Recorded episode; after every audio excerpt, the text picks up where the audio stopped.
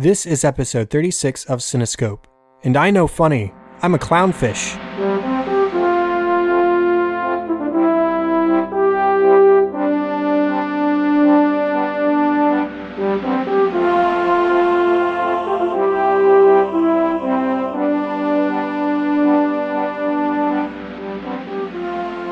Welcome to Cinescope, where our goal is not to criticize or to assign ratings, but rather to celebrate the movies we love, exploring story, characters, music, and relevance to the world around us. I'm your host, Chad Hopkins, and returning to the show today is Melanie Sanchez to talk about one of our favorite films, Finding Nemo. Melanie, how are you doing tonight? I'm doing great, Chad. How are you? I'm doing well. It's a little bit late for us, for you especially. yes. but uh, I think we're talking about a movie that we both love a whole lot, so I, I don't think you'll have a problem staying awake for this. I specifically stayed awake for this reason because I'm really excited to talk about this movie. Good, good, good. Well, for people who haven't been listening to the show as long uh, or who just don't know you, can you remind us who you are, what you do, all that kind of good stuff? Yeah, sure. My name is Melanie, and I am Chad's roommate and has been friends with him for quite some time. I want to say what, going on five years now?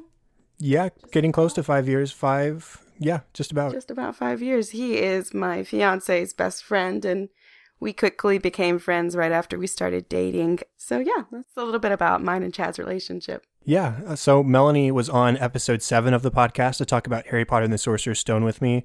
And of course, Andrew, her fiance, was on to talk about How to Train Your Dragon and Muppet Treasure Island. So I do live with both of them. They are my roommates, and it's always fun to get them onto the show because otherwise it's just me locking myself in my room and ignoring them while I do a podcast. We figured you're not always trying to be antisocial. You're actually doing things in here. Right, right, right. I'm being productive. well, uh, before we get started into the movie, I want to remind everybody out there to go to iTunes and rate and review the show and subscribe if you use iTunes, or even if you don't use iTunes, you can hit subscribe and then ignore it. Uh, that's a big help to the show, gives us a big boost in our listenership, and helps us to be more discoverable to other people. So if you find the time, rate and review and subscribe, and that would be a big help to us. And while you're at it, just share the show with uh, friends and family. So, that out of the way, let's move on to Finding Nemo. Are you ready, Melanie? I am ready, Chad. Excellent. So this movie was released on May 30th of 2003 and was directed by Andrew Stanton, who also co-directed A Bug's Life, directed WALL-E, John Carter, and the sequel to this movie, Finding Dory, which just came out last year. The script was written by Stanton, Bob Peterson, and David Reynolds, and the music is by Thomas Newman, who also did the music for The Shawshank Redemption, Little Women, Meet Joe Black, American Beauty, The Green Mile, Lemony Snicket's A Series of Unfortunate Events, Cinderella Man, WALL-E, The Help, Skyfall, Saving Mr. Banks, Bridge of Spies, Spectre, Finding Dory, and most recently, Passengers. And I've got to say that his score for Finding Nemo is one of my all time favorites by him. For sure. The movie stars Albert Brooks, Ellen DeGeneres, Alexander Gould, Willem Dafoe, Brad Garrett, Allison Janney, Austin Pendleton, Stephen Root, Vicki Lewis, Joe Ranft, Geoffrey Rush, Andrew Stanton, Bob Peterson, Barry Humphries, Eric Bana, Bruce Spence, and of course, Mr. John Ratzenberger, Mr. Pixar himself. So let's dive into our first experiences with this movie. What what is your earliest memory of this movie, Melanie? So, I remember going to see this movie in theaters with a childhood friend of mine, and this was the first movie I was able to go see by myself with another friend. Um, Cool. My my parents let me go on school trips to do movies or go with them, so this was kind of like a big moment in my adolescent time, I guess. But Finding Nemo was I don't know, it was it was really cool. I had never seen anything like it before. It did the emotional all in the feels first kind of thing ever. I've never experienced that kind of emotion with a Disney movie before, besides Beauty and the Beast, but that's that's another story. Um, so I don't know. It was just super emotional straight out the gate with his mom, and when he feels all alone, it just it makes you super excited and really sad at the same time. So I really know it was a really great movie from beginning to end, enthralled you the entire time. I agree. You know, I didn't see this movie in theaters the first time it came around. I think the first time I watched the movie was on cable at my aunt and uncle's house uh, a few years after it was out, um, which wasn't the best first viewing experience. And in fact, I, I don't remember just sitting down to watch the movie either. I think I was probably walking around the house and it was just sort of on in the background. Uh, and I liked it. And uh, I eventually did see it and sit down and watch it for real, for real. And I've always enjoyed it. So even even though my first viewing was pretty vague, I saw it over the years, and it came to be one of my favorites in, in the Pixar uh, filmography. And I was able to finally see it in theaters when it came out in its 3D re-release back in 2012. So the the 3D for this film, even the the home video release, we didn't watch it in 3D tonight, but I have watched it in 3D before, and it is just an more gorgeous than the film itself already is. It's it's just really really well done 3D. Um, well, let's move into story. So we already talked about how beautiful the film is. Uh, the animation right off the gate. You have the realism of the water. You have the realism of the movement of the fish. Which, if you've watched any behind the scenes kind of stuff, you know how much effort they really put into making this look as realistic underwater kind of environment as they possibly could. And I think they really succeeded in that way. And then even the the colors of the film, the the the bright blue of the ocean from that to the colors of the reef. Uh, I think they just went all out. And up to this point, the only Pixar movies we had were the first two Toy Stories and Monsters Inc. and A Bug's Life. So this was their first real step in a huge direction as far as bringing the colors and bringing a realistic setting to life. It's really funny that you mentioned the behind the scenes um, part of this movie because this is one of the only films that I actually did watch the entire behind the scenes part they had on the DVD as an extra. And what I thought was really, really cool and how dedicated these these artists are to their craft is they would go to like local fish stores, I think, like Mr. Aquarium or something, and any of the the fish that had died, like the, the seawater fish, they would use them, they dissect them, they would look into how their bodies were made, their scales, the colors, everything, so that they can get it like right down to details. I mean, that's that's dedication. It is. And I remember at the time, you know, they had the movie surfers back on Disney Channel. And so oh, I, I remember. yeah, I remember the movie surfers going sort of behind the scenes into the making of this movie as well. Uh, so a little blast from the past there. But yeah, I, I remember being interested in the behind the scenes even from an early age. I was 11 years old when this first came out. And it was a few years later after that that I actually saw it, but I do remember those featurettes on the Disney Channel leading up to it. Also, as you said, this movie is heartbreaking from the start. I mean, the story itself really just grips you by the by the neck at the very beginning and just drags you in. You have this great chemistry right off the bat between Marlin and Coral. They're they've got this fun back and forth, and they're they're teasing each other over baby names. And Marlin wants to name all of them after him, and Coral says, "You know, I like the name Nemo." And then the tr- the tragedy comes and you have this this barracuda that comes and just ruins everything. They've they've found this perfect spot, this perfect life for them, and then the barracuda comes and takes coral away from Marlin, takes away all of these fish, these hundreds of eggs away from him. So his his family is gone, and then he looks down and he finds the egg. You know, something I hadn't considered before this viewing was that it's called Finding Nemo, and it begins with him finding Nemo. It's the only egg that's yeah. left. Oh, I never thought about it like that. Yeah, so that adds a little bit of extra emotional depth for me, at least. That's and... fine, Chad.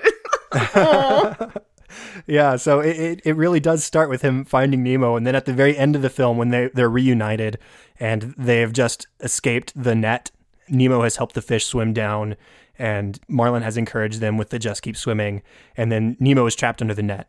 And he has that little flashback. Marlin has that flashback of him holding the egg as he reaches down to comfort his son. So I, I think that's a, a great way to start and finish the film with the finding of this egg because it, it comes full circle by the end.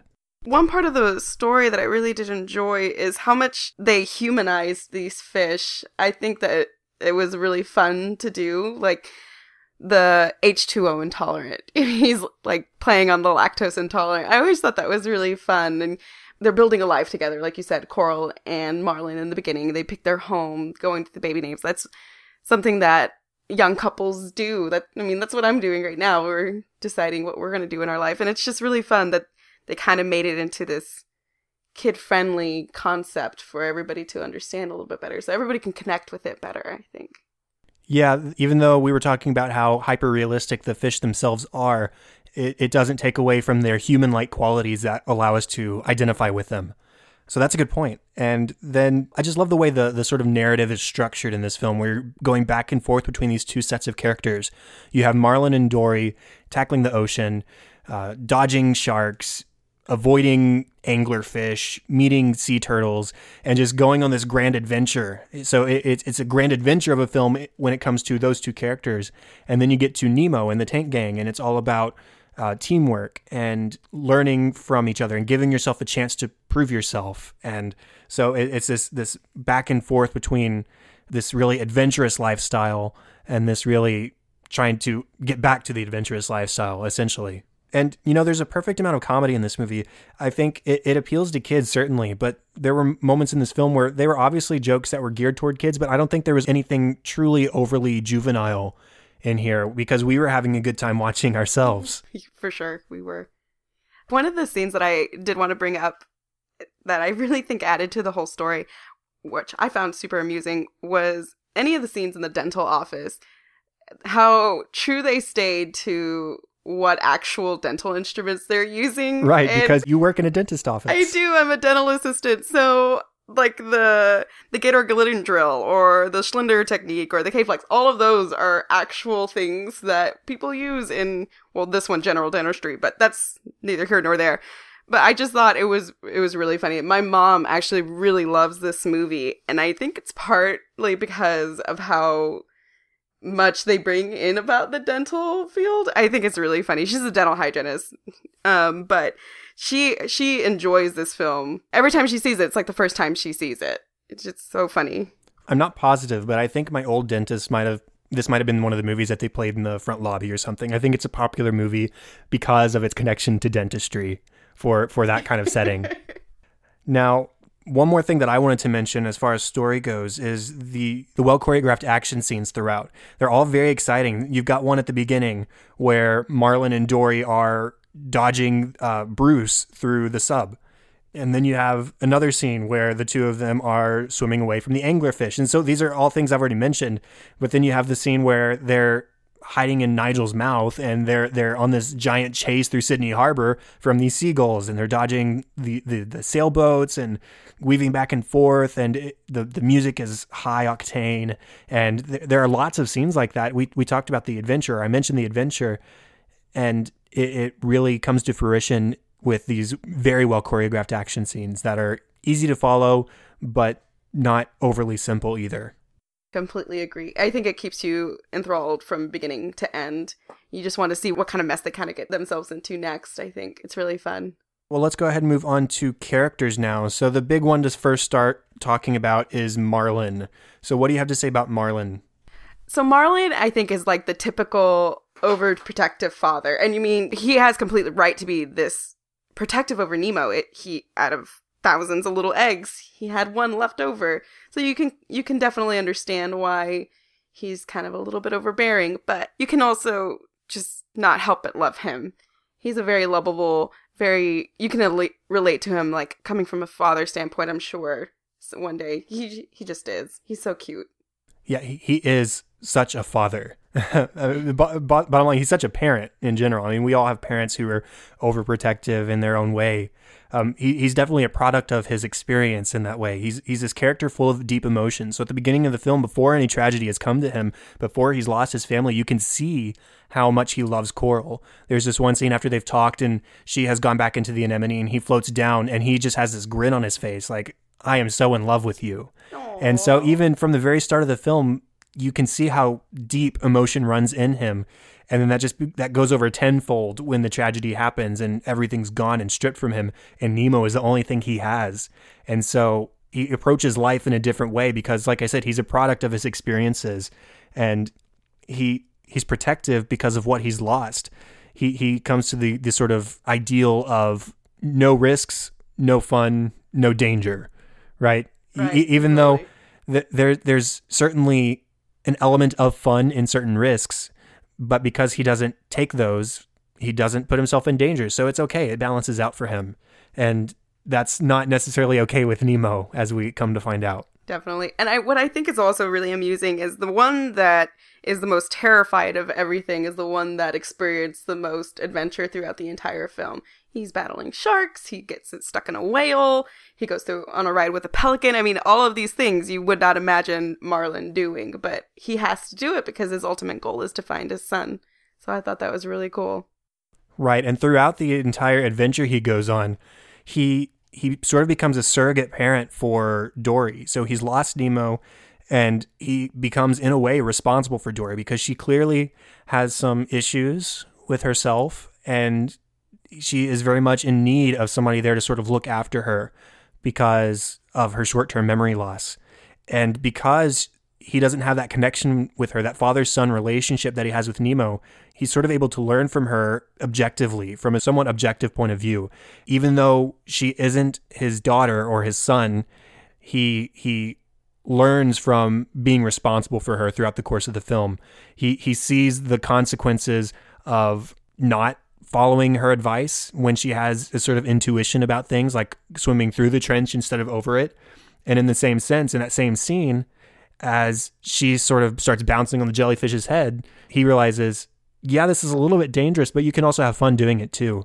And so because he doesn't have that, that father son connection like he does with Nemo, he's able to sort of step aside and look look down on himself and say, okay, I can see how this would be fun or how this yes is risky, but is an opportunity to trust in the person I'm accompanying in a way, he's not blinded by his love for Nemo because, like I said, he doesn't have that same connection with Dory. Okay, now let's talk about Nemo. So, Nemo sort of doubts his abilities because of this upbringing with Marlin and the, the restrictions placed upon him and these lack of chances to test or prove himself.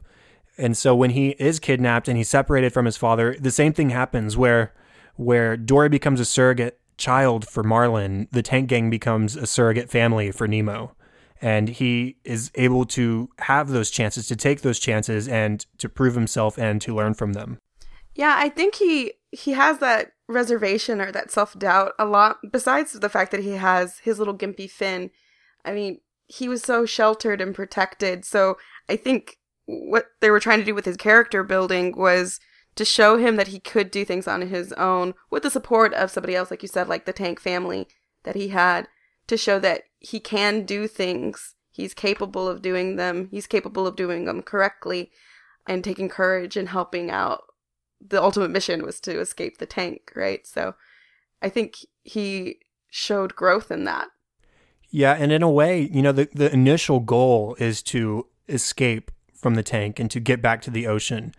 And the first time he makes this attempt, he almost fails because he's scared. He he doesn't really know what he's going after because as far as he knows, his dad's a worry wart. His his dad is scared of the ocean. He probably stayed at home and just is moving on with his life. And so I don't think Nemo has a whole lot of hope to ever meet up with his father again. And so the the the goal of reaching the ocean is something that he's still sort of afraid of because once he reaches the ocean, who's he going to have? Right? And so yeah. when when Nigel comes later in the film and tells him this grand story of the adventures that his father has gone on and the obstacles that he has overcome in order to reconnect with his son, that gives Nemo the hope to to fulfill the mission and it becomes no longer escaping to the ocean, it becomes reuniting with my father. And in doing that, he, he gains bravery, he gains confidence in himself, and is able to complete the mission uh, now, whether the mission itself is a success in the end is irrelevant, but the thing that matters is that he follows through with it and is confident in himself when he does so. So he he he learns that his dad is the way he is because he loves him. You know, the last thing he sort of says to him before he's kidnapped is "I hate you, dad." And I don't think I've ever said that to my family, but I think a lot of people have, and that that's just sort of one of those things that you see in movies a lot of the time is "I hate you" to my parent and it, it hits hard. I, I can only imagine what that would feel like on the opposite end. And that's sort of the, one of the reasons I've never said it because I, I, I know I wouldn't mean it. And it becomes clear that Nemo didn't mean it in the moment. And he, he does justify himself at the end and says, Dad, I don't hate you. And so he really does come full circle in this journey of, of finding confidence in himself and in coming to accept his father the way he is, as protective as he is, and just knowing that he does it out of love. I'm really glad you remembered to mention the part where he says, I hate you, Dad, because I remember thinking, how did they get so much emotion on a fish's face? Like, how is that right. even possible? Because you felt for Marlin. You felt the devastation. You felt the sadness instantly. As soon as he said it, it crushed you so bad. Oh, I don't know. Oh, I'm not going to tear up. This is so silly. It's over a fish. oh my goodness. Yeah, that's just another way in which we do connect with these characters. And sort of going back to Marlin just real quick, speaking to the whole surrogate parent for Dory, that really comes that really comes to the forefront when he accidentally substitutes Dory's name for Nemo's when they're in the, the, the belly of the whale, right? And he, he says, You think you can do these things, Nemo, but you can't. And that's something that he said exactly to Nemo at the beginning of the film. And you, you realize exactly at that moment, one, how much he's missing Nemo and how much he sees Nemo in Dory and that that connection is strengthened in that moment and he learns in realizing that he is connecting Dory with Nemo, he learns that he should trust Dory. And so for both of those characters, for both Marlin and Nemo, it's all about learning from their experiences away from each other to strengthen their bond when they come back together. Now, what about Dory? What do you have to say about Dory, Melanie? I think we have everything to say about Dory, Chad. She's just, she's my favorite. Her quirkiness, her confusion, she's so relatable and and funny. You just you can't help but love Dory. I think Ellen DeGeneres was definitely an inspired choice for this character. I don't I don't know what this character would be like without Ellen DeGeneres as the voice. It, it just doesn't seem like it computes with somebody else in the voice role. And she is definitely one of Pixar's most lovable characters. And it's made more obvious by the fact we've got a sequel. We've got Finding Dory, in which she is the primary character. And so it really shows that even though that was 13 years past the original film's release date, that character has stood the test of time and is something that, that is beloved by so many people. She's this endearing character, but she's she's also tragic, which is explored more in the sequel. But here we we don't know much but we do know that she's basically on her own. She's swimming around by herself in the opposite direction to all the other fish and bumps into Marlin. And she doesn't have a memory. So she's she's drifting around, she's by herself, she doesn't have anybody to help her remember. And when when Marlin comes across her and they start traveling together, he basically anchors her to reality and anchors her memory to reality and helps her to again become more confident in herself. Same as Nemo. She finds somebody who can stay with her and put faith in her and believe in her. And that connection with somebody helps her memory to to be boosted. I think she just gives that comic relief that we kind of need. I mean throughout the entire film there is like comedy through it. But whenever something is getting super serious she's always the one that kind of flips it back over and makes you realize oh yeah this is pretty this is pretty funny. Um, one of my favorite scenes is whenever the submarine is coming down before actually the submarine is coming down, they're sleeping in the mask. One of my favorite scenes is all of her sleep talking. She's like, Yes, I'm a natural blue. Sea Monkey has my money. Like, I say that now, like, just in joking. I never realized how much of my jokes come from this movie, and a lot of them come from Dory. And it, it's just, it's one of my favorite things. Yeah, she's such a pure character. She's so optimistic. There's a scene in The Whale again when the, the water is lowering and Marlin says, It's already half empty. It's already half empty. And Dory says, Hmm, I was going to say it's half full. says, Shut up. It's half empty. And it's so annoying to him. You can, you know, it's super annoying to him, but you can't help but laugh at her. She's just, she's hysterical. Right. She is really sort of the kids' connection to this movie, I think. But because of that that surrogate relationship that I was talking about, where Marlin sees so much of Nemo in her, we are able to, as adults, connect to her that much farther. And even beyond just adults, I think kids, yes, they laugh at Dory and they are endeared to Dory, but they they also see that connection and are able to to empathize with her in scenes like after the jellyfish where she has this scar on herself now and mm-hmm. even even a scene where Marlin basically tries to separate from her and say, I don't want you here. You're a delay fish. I like you, but I don't want to be with you. It's a complicated emotion. No. yeah, but just because she is that funny character doesn't mean she doesn't have some depth to her as well. So I, I really appreciate both the character of Dory and Ellen DeGeneres' voice performance behind her. And that being said, Albert Brooks as Marlin is fantastic. Alexander Gould as Nemo is also wonderful. The voice acting, as usual for Pixar films, is top notch all across the board. I have one more character on my list, and that character is Gil, uh, because he's he's in a lot of ways sort of the opposite of Marlin, because he yes he cares about Nemo, but he doesn't have that father son dynamic, just like Marlin and Dory, because they aren't father and child. They are able to learn from each other. Same thing happens with Gil and Nemo because they're not uh, father son. Gil is able to sort of push Nemo farther than he would if he did have that connection. And it almost gets Nemo killed. He almost gets shredded inside the, the water filter. And it's all because of this desire for escape that Gil has. And afterwards, we see him sort of moping in the corner uh, by himself because he realizes exactly how far he went to. He was trying to disguise it as a rescue attempt for Nemo, but it was also a largely selfish attempt because he wanted to get back to the ocean as well. And so he, he comes to realize through that event that the safety of others is the priority always. No matter what end goal he wanted to achieve, he needed to put safety first. And so he learns that from this experience with Nemo. You actually just hit on all the points I was going to say about Gil. The, the fact that he feels the guilt for putting him in danger, the fact that he realizes how selfish he was being made him almost kind of have to be forced into that parent role that he has to start putting others first before his own wants and needs um, kind of resonates with a lot of stuff that people go through every day. It's not always about you. You always have to think of others. So disney there you sneaky sneaky disney doing things. Yeah, and you even have this scene at the end of the film when they're still in the dentist office. Marlin and Dory have just shown up inside of Nigel's mouth, and Nemo is being shaken by Darla, and we know what happens when that when she starts shaking bags. oh no! Is Belly that up. that fish go belly up and they die?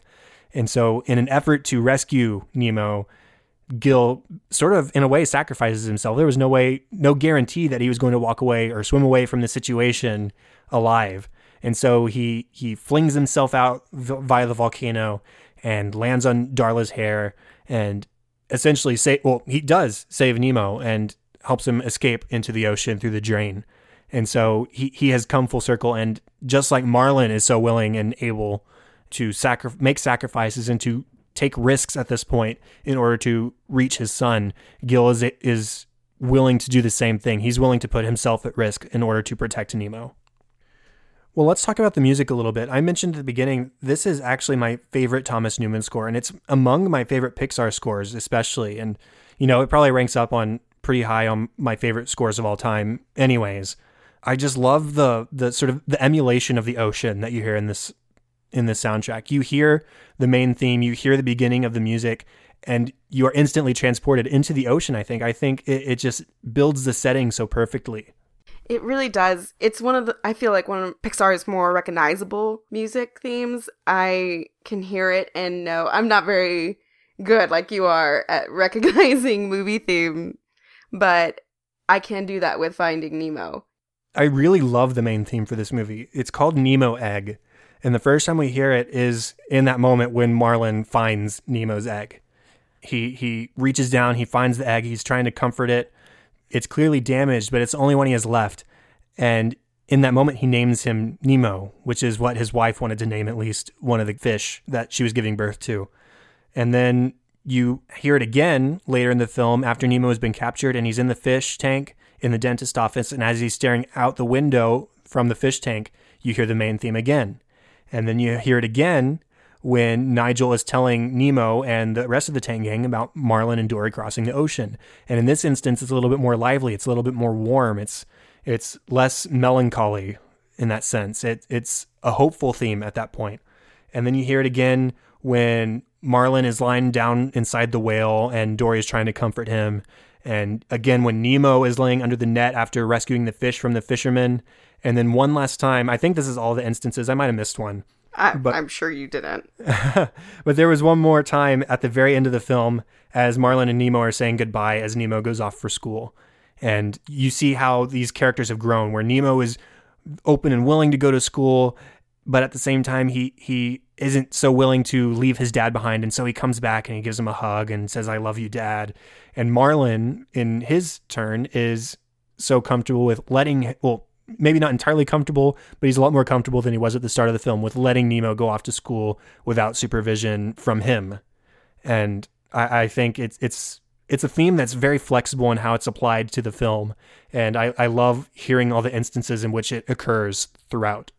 I think the similarity through the theme is that no matter what scene it was played in, it always continued to give you that feeling of hope mm-hmm. through the whole film, no matter if it was the really sad scene in The Whale where he feels almost at war with himself of to believe Dory or just to stay where he is. I think even at that part, you still had a feeling of okay, yeah, no, he's gonna get through this. Don't worry about it because the mu- the music plays such a key role in doing that for you. You know that that something good has to come out of the whole thing.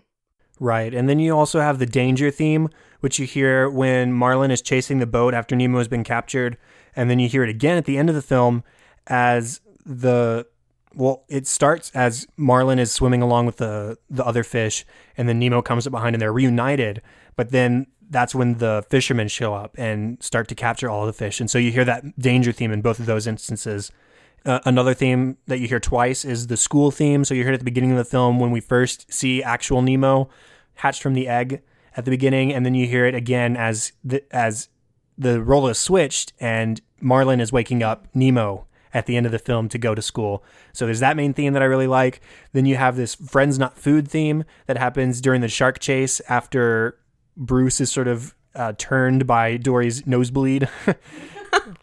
and then there's the the real sort of surfer music esque music that you get in the EAC, which really fits the persona of of Crush, the the sea turtle. And by the way, that's a fun character, voiced by Andrew Stanton. We didn't talk about him, but I, I think you and I would both agree that Crush, Squirt, all the members of the Tank Gang are are fun characters who build the the story in a fun way because they give you people to have fun with and to connect with. But we we just didn't talk about them as in depth as the other ones because no, I don't think they have the same amount of growth as maybe the other characters do. No, not really. But anyways, I just wanted to mention that. But the music during the EAC scenes with the other turtles uh, really sort of fits the vibe. You know, Crush's this real sort of surfer dude kind of character, mm-hmm. and so the music fits well. And then one other musical moment that I did want to mention was the the sort of heist like music that you get as Gil is explaining the escape plan and dirtying up the filter and rolling out the bags all the way to the ocean through the window. yeah. Yeah, so th- you get you get all kinds of music in this movie, but what it all wraps around to for me is, you know, Thomas Newman has some of the best string writing of anybody, I think.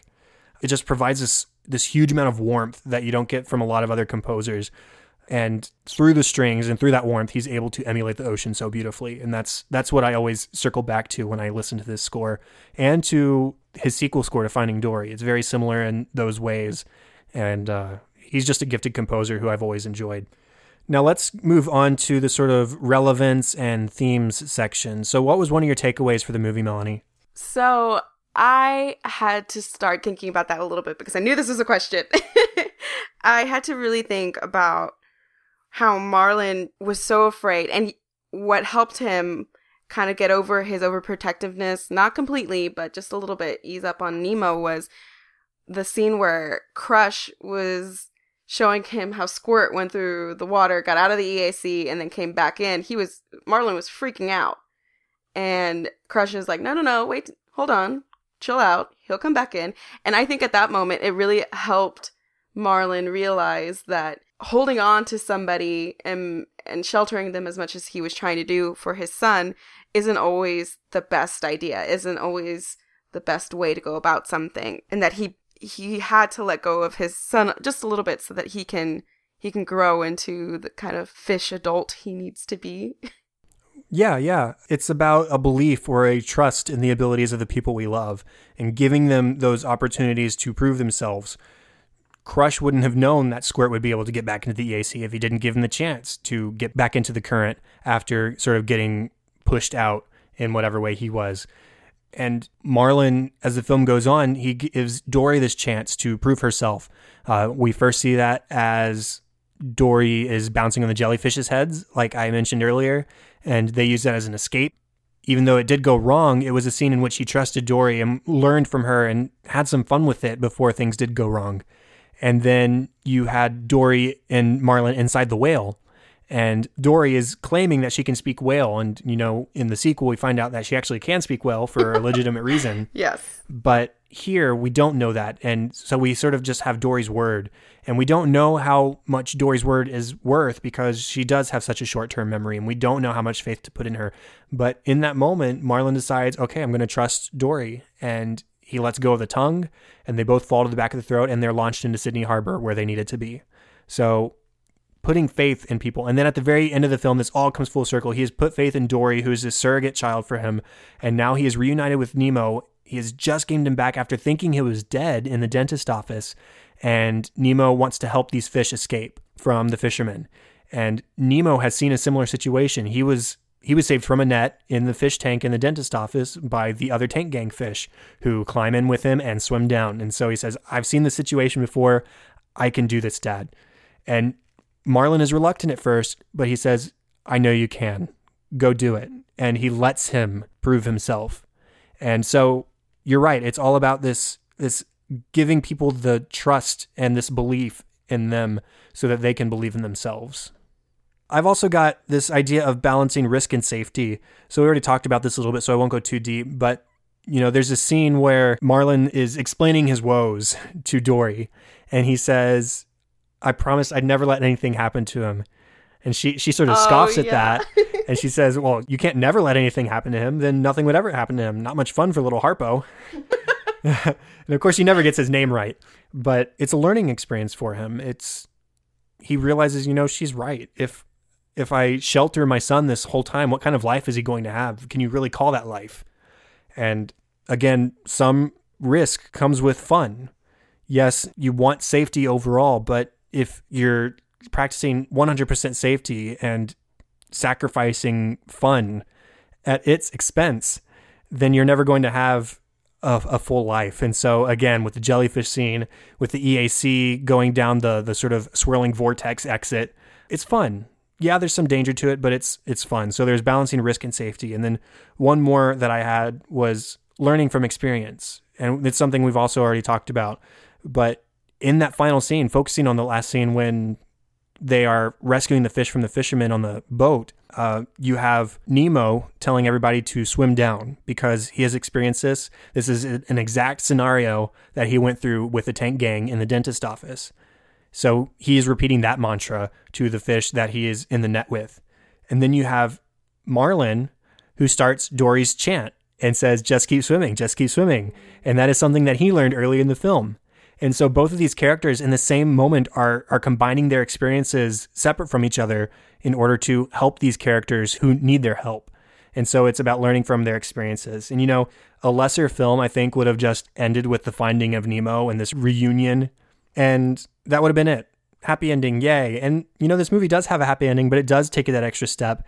In once they're reunited, there's a scene where their lessons and their knowledge from the film is being tested.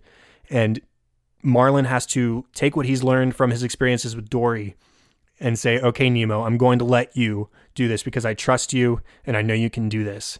And it allows that extra strengthening of the lesson from the film. So I, I really appreciate that Pixar went the extra step as they normally do and gave us a little bit more than the expected ending. I love this movie. I, I don't know if I could call it my favorite Pixar film, but it's definitely up there. But you know, any Pixar film is pretty close to my favorite movie. So, do you have any final thoughts before we wrap up, Melanie? Yeah, I was actually thinking about how much Finding Nemo kind of just is incorporated into my life a lot. So you know this because you're one of my best friends. But this movie kind of helped me deal a little bit more with my insecurities and my fears about the ocean.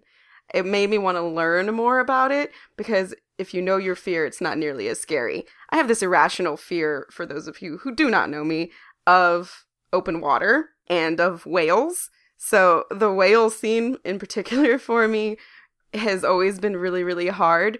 But what Pixar was able to do for me was kind of give whales this not so scary presence for me anymore because he did help Marlin and Dory get all the way to Sydney. I don't think. Uh, how long do you think that would have taken them to get there on their own if he, they didn't have the whale for help? It, it would have been a while. it would have been close to impossible, I think. So, out of that whole thing, it was a really cool memory to think about. Well, it's interesting to see how much this movie has stuck around in the 14 years since it was released, where you have just keep swimming. You have the the mine, mine, mine seagulls. You have all these jokes from the movie that I think are repeated everywhere. I didn't keep a list while watching, but I think I could have, and it would have been a pretty substantial list of all these things that you hear people say all the time because of this movie. And it's definitely this movie where they originated. So it's pretty cool to look back and just see how influential Finding Nemo has been in the world, period, as just a piece of pop culture but then the lessons that we walk away from it too, and the the way it has helped us grow individually. So, uh, definitely up there on my list. Is this one of your favorites as well, Melanie? It is pretty close to being one of my favorites for sure. Because anywhere you go, you mention Finding Nemo, people instantly start reciting it. They know it. They, like you said, the little jokes that they do. Escape is one of my favorite right, things right. ever.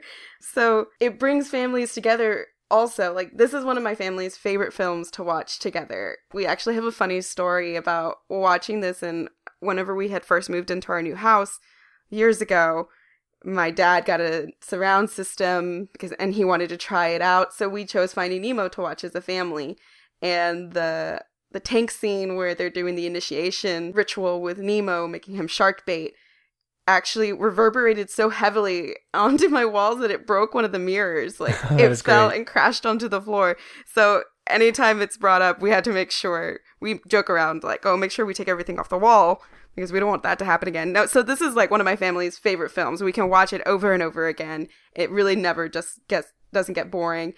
I don't remember things very well, kind of like Dory, so I can recite lines from this movie, which is is a really big deal for me. And that I think just plays onto how much I really just do enjoy this film. Well, I think that wraps up our conversation. This is the end of the official 36th episode of Cinescope. Thank you, Melanie, for staying awake to record this episode with me. You are so welcome, Chad. I really enjoyed it. Me too. Contact for the show, facebook.com slash cinescope podcast and at cinescope pod on Twitter. Please remember to rate, review, and subscribe on iTunes, as well as share the episode with your friends. Email feedback and ideas to thecinescopepodcast at gmail.com. And if you're interested in co hosting, if you have a movie that you'd like to talk about for 45 minutes plus, definitely email me and let me know because I'd love to have you on the show. Now, Melanie, where can people find you online? um, you can definitely try. So I am on Facebook, but I think I'm pretty much hidden. Um, I'm on Instagram, which I'm on a lot more at Melanie Amanda 44, and very rarely am I on Twitter, but also the same Twitter handle at Melanie Amanda 44. Yeah, when Andrew's been on, we basically just tell everybody if you want to contact Andrew, contact me, and I'll I'll take on the message. So I think those those links that you mentioned are going to be in the show notes, but basically neither of them have huge online presences. So not anymore. No. So if you want to contact them, contacting me may just be the best place to do that. um, now, the best place to do that is at Chadadada on Twitter. That is C H A D A D A D A. And on Facebook.com slash Chad.Hopkins. All the show notes, all the contact information can be found at thecinescopepodcast.com. And that is all for this week. Thank you so much, Melanie, for being on the show. It's been fun having you on again. Thanks, Chad. I, I really loved it. Thanks again. And thank you, everyone, for listening to episode 36. I'm Chad Hopkins. This was Cinescope, and we'll be back next week with episode 37. Have fun and celebrate movies.